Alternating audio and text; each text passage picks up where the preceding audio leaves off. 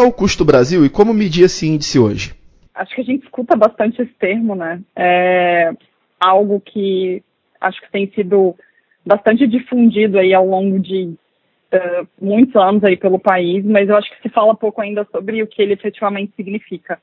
Bom, mas a gente uh, tem trabalhado uma ideia de realmente conseguir uh, não só quantificá-lo, mas chegar a um consenso sobre o que ele efetivamente significa.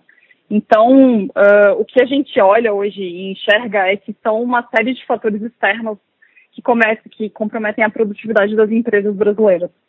É, então, a gente fala muito hoje sobre produtividade da porta para fora. Então, quais são esses diversos fatores hoje que, de alguma forma, é, atrapalham uh, o ambiente empresarial? Tá? Acho que, como linha geral, essa pode ser uma, uma boa conceituação. E de que forma o custo Brasil prejudica a atividade econômica do país? Indo na linha do que a gente construiu aqui dentro desse estudo, a gente identificou 12 elementos que são detratores da produtividade brasileira. Então, de alguma forma, elas atrapalham o ciclo de vida uh, das empresas, do setor produtivo como um todo. É, então, hoje, é, olhando o ciclo de vida de uma empresa, desde o momento em que ela abre as portas, ela precisa de alguma forma ter a, a infraestrutura necessária para se estabelecer, ela precisa de capital uh, para de alguma forma comprar maquinário, uh, todo o processo de pagamento de impostos, uh, a, a própria infraestrutura que o governo oferece, burocracia, todo o ambiente externo que está ali relacionado. Então, dentro desses eixos, eu tenho uma série de gargalos hoje, hoje que, de alguma forma, atrapalham o empreendedor a ser mais produtivo dentro uh, desse processo, desse ciclo como um todo. E algo que a gente vem discutindo bastante e o papel hoje do Movimento Brasil Competitivo é realmente ser um grande ambiente aí de debates e de espaço e de interlocução para que a gente consiga avançar é, em agendas que são fundamentais para a competitividade do país, é, de que forma uh, a gente, como instituição, como organização, pode acelerar esse processo, né? de que forma a gente pode ajudar setor público e setor privado a juntos pensarem uh, em como enfrentar uh, e reduzir esses gargalos que estão aqui estruturados. É, então, acho que é legal a gente ir para a parte de exemplos, que eu acho que ilustram bastante o, que, o que esse gargalo hoje significa para o setor produtivo. Então, dentro, acho que o maior desafio foi, de alguma forma, estruturar essa visão de quais eram os eixos que faziam parte desse custo Brasil, e a partir dessa visão, a gente queria efetivamente quantificar, tentar entender o que, que, o que é esse peso hoje para o setor produtivo brasileiro. É, então, ao fazer uma comparação sobre a média de produtividade dos países que fazem parte da OCDE, a Organização para Cooperação e Desenvolvimento Econômico, uh, a gente chegou a um valor estimado em 1,5 trilhão de reais. Então, uh, a gente está falando aí em cerca de 22% do PIB. Então, o que, que isso efetivamente significa? Significa que, bom, a gente poderia hoje entregar este mesmo PIB com um custo 22% menor, ou também a gente poderia considerar que, de alguma forma, esses 22% do PIB poderiam ser uh, um pedaço a mais aí, que a gente poderia estar entregando para a economia brasileira como um todo. Esse estudo, é, em parceria aí com o Ministério da Economia, é, o que é exatamente? Você poderia explicar exatamente o que foi esse estudo e, e um pouco do diagnóstico? Bom, a gente se a gente, na verdade, colocou um desafio aí junto ao Ministério, que era de alguma forma como endereçar esse tema é, dentro do Ministério da Economia. Então, acho que antes de conseguir efetivamente pensar em um plano de ação para avançar, a gente precisava fazer um diagnóstico claro é, e entender qual era é, efetivamente a posição do Brasil e como é que a gente estava é, em referência ao mundo nesse tema. Então, como eu comentei, a gente se propôs a, de alguma forma, tentar entender os diversos eixos que compõem o custo. Numa segunda visão, e aí, indo muito na linha de alguma forma tentar entender todo o processo que já existia sobre informações, estudos. Então, a ideia realmente foi, foi consolidar uma visão de diferentes economistas, estudiosos, é, e, e, da própria visão do setor produtivo como um todo, é, para, num segundo momento, a gente efetivamente, dentro de cada um desses 12 eixos que foram mapeados, a gente tem uma série de indicadores que estão ali uh, comparados. Então, é, olhando no ponto de vista, eu acho que, que, é legal trazer um exemplo específico. Dentro do eixo de tributos, é, que hoje é um dos maiores gargalos que estão ali colocados, é, a gente quantificou o quanto custa é, o tempo que as empresas gastam a mais hoje para uh, cumprir o pagamento de impostos. Tá? É, e olhando uh, em relação à comparação com a média da OCDE, os brasileiros é, levam 89% a mais de tempo para efetivamente cumprir essa etapa. E isso, ele me traz um custo de quase 60 bilhões de reais ao ano uh, para o setor produtivo brasileiro. Então, uh, esse tempo aí que de alguma forma é gasto, a estrutura que eu tenho de pessoal por trás uh, e todo o processo que envolve o pagamento de tributos, seja por conta da complexidade da carga tributária, e inclusive assim, o fato da gente ter dezenas, milhares, na verdade milhões de, de legislações aí que se referem ao tema da ao tema tributário, eles agregam aí um custo de 60 bilhões de reais uh, a mais para a economia como um todo. Então, esse é um, um pedacinho uh, do que está ali, de alguma forma, mapeado no eixo de tributos. Eu tenho outros indicadores que foram mapeados, é, mas a gente tentou, de alguma forma, olhar isso tudo e, num agregado, a gente traz essa visão mais ampla que chega a 1,5 tri.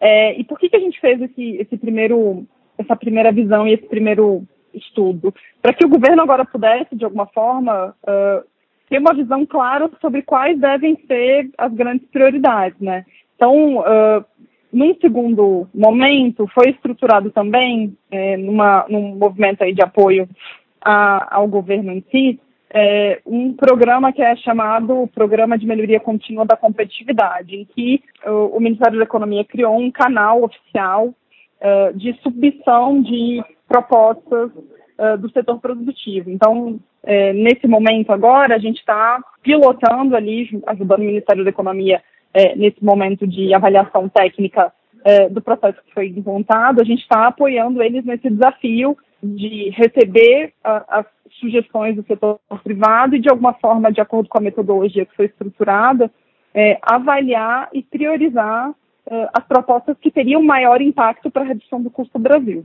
E, a partir disso, obviamente, é, o processo de decisão e de implementação é todo a cargo da secretaria. A gente uh, apoiou ali como instituição da sociedade civil é, a estruturação uh, desse processo técnico de avaliação. Um dos pontos que você citou aí foi a questão tributária, né, que é um consenso de que é um problema hoje. A reforma tributária é urgente e, e, na sua opinião, assim, o que deveria ser prioridade dentro desse processo? A reforma tributária é muito urgente. Dentro dos eixos aqui que de alguma forma foram identificados, a gente tem dois eixos que são prioritários e que estão é, bastante ligados ao eixo de tributos. O primeiro deles é empregar capital humano. Então, eu tenho aqui um gap que varia, é, que está dentro de uma faixa de 260 a 320 bilhões de reais, e nele uh, tem um percentual dele que é bastante elevado, que está relacionado ao, ao tributo sobre folha de pagamento. É, e o segundo eixo seria é, honrar tributos, que vai da faixa de 240 a 280 milhões bilhões de reais também.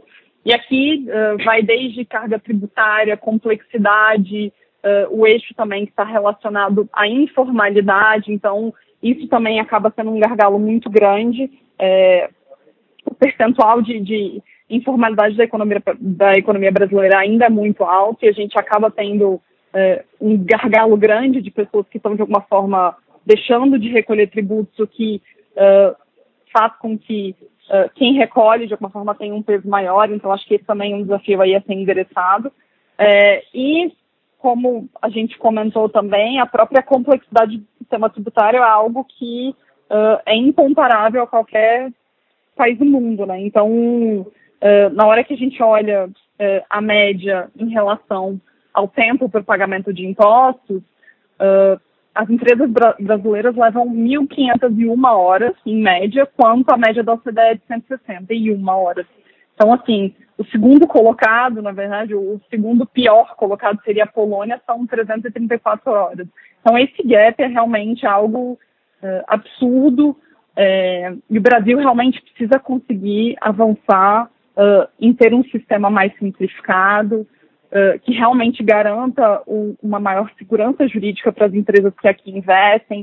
Uh, a gente tem uma ação também bastante voltada para a economia digital, então quando a gente está falando de um novo mercado, de repente você tem que conhecer legislações de 5 mil municípios diferentes, então assim, e que mudam com uma frequência bastante elevada. Então, é realmente um emaranhado uh, jurídico, regulatório, que é algo uh, que precisa ser endereçado com bastante urgência.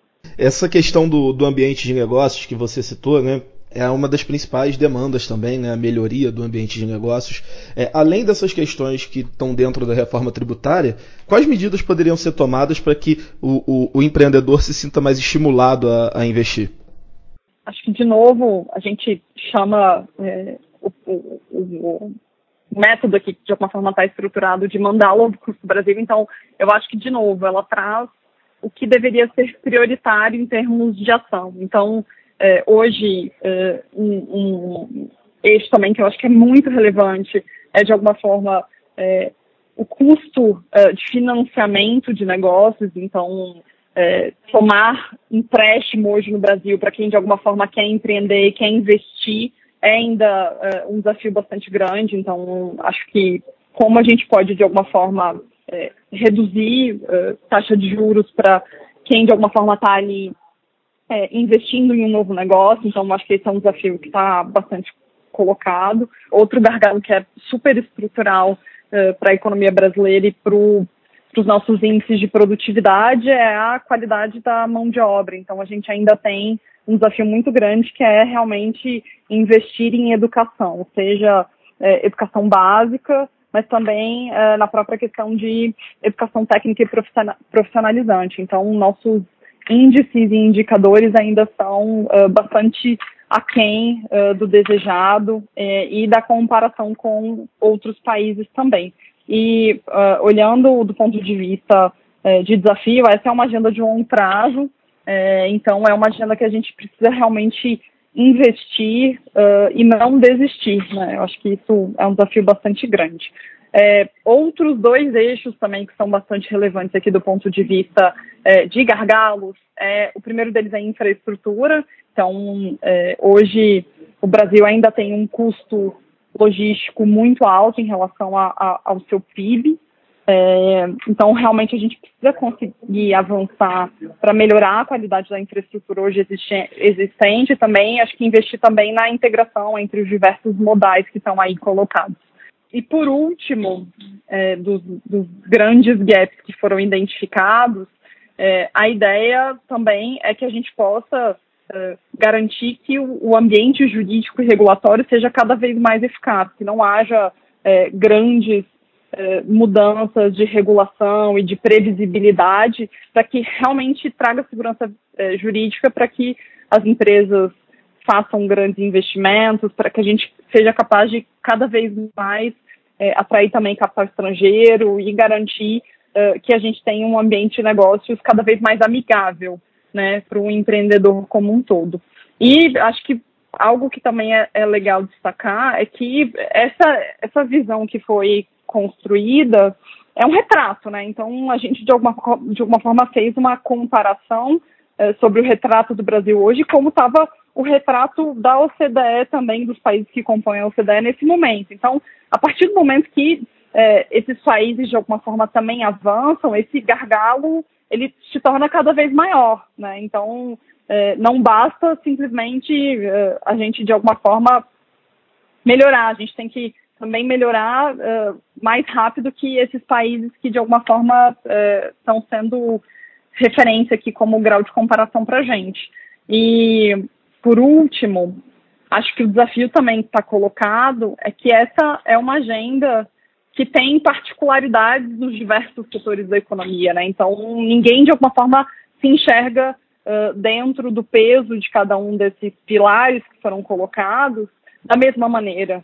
Uh, então, é super importante que a gente consiga realmente uma mobilização muito forte do setor empresarial como um todo, para que a gente possa fazer com que essa agenda tenha a, a visibilidade uh, necessária e realmente um grau de prioridade para o potencial que ela pode significar para a economia brasileira.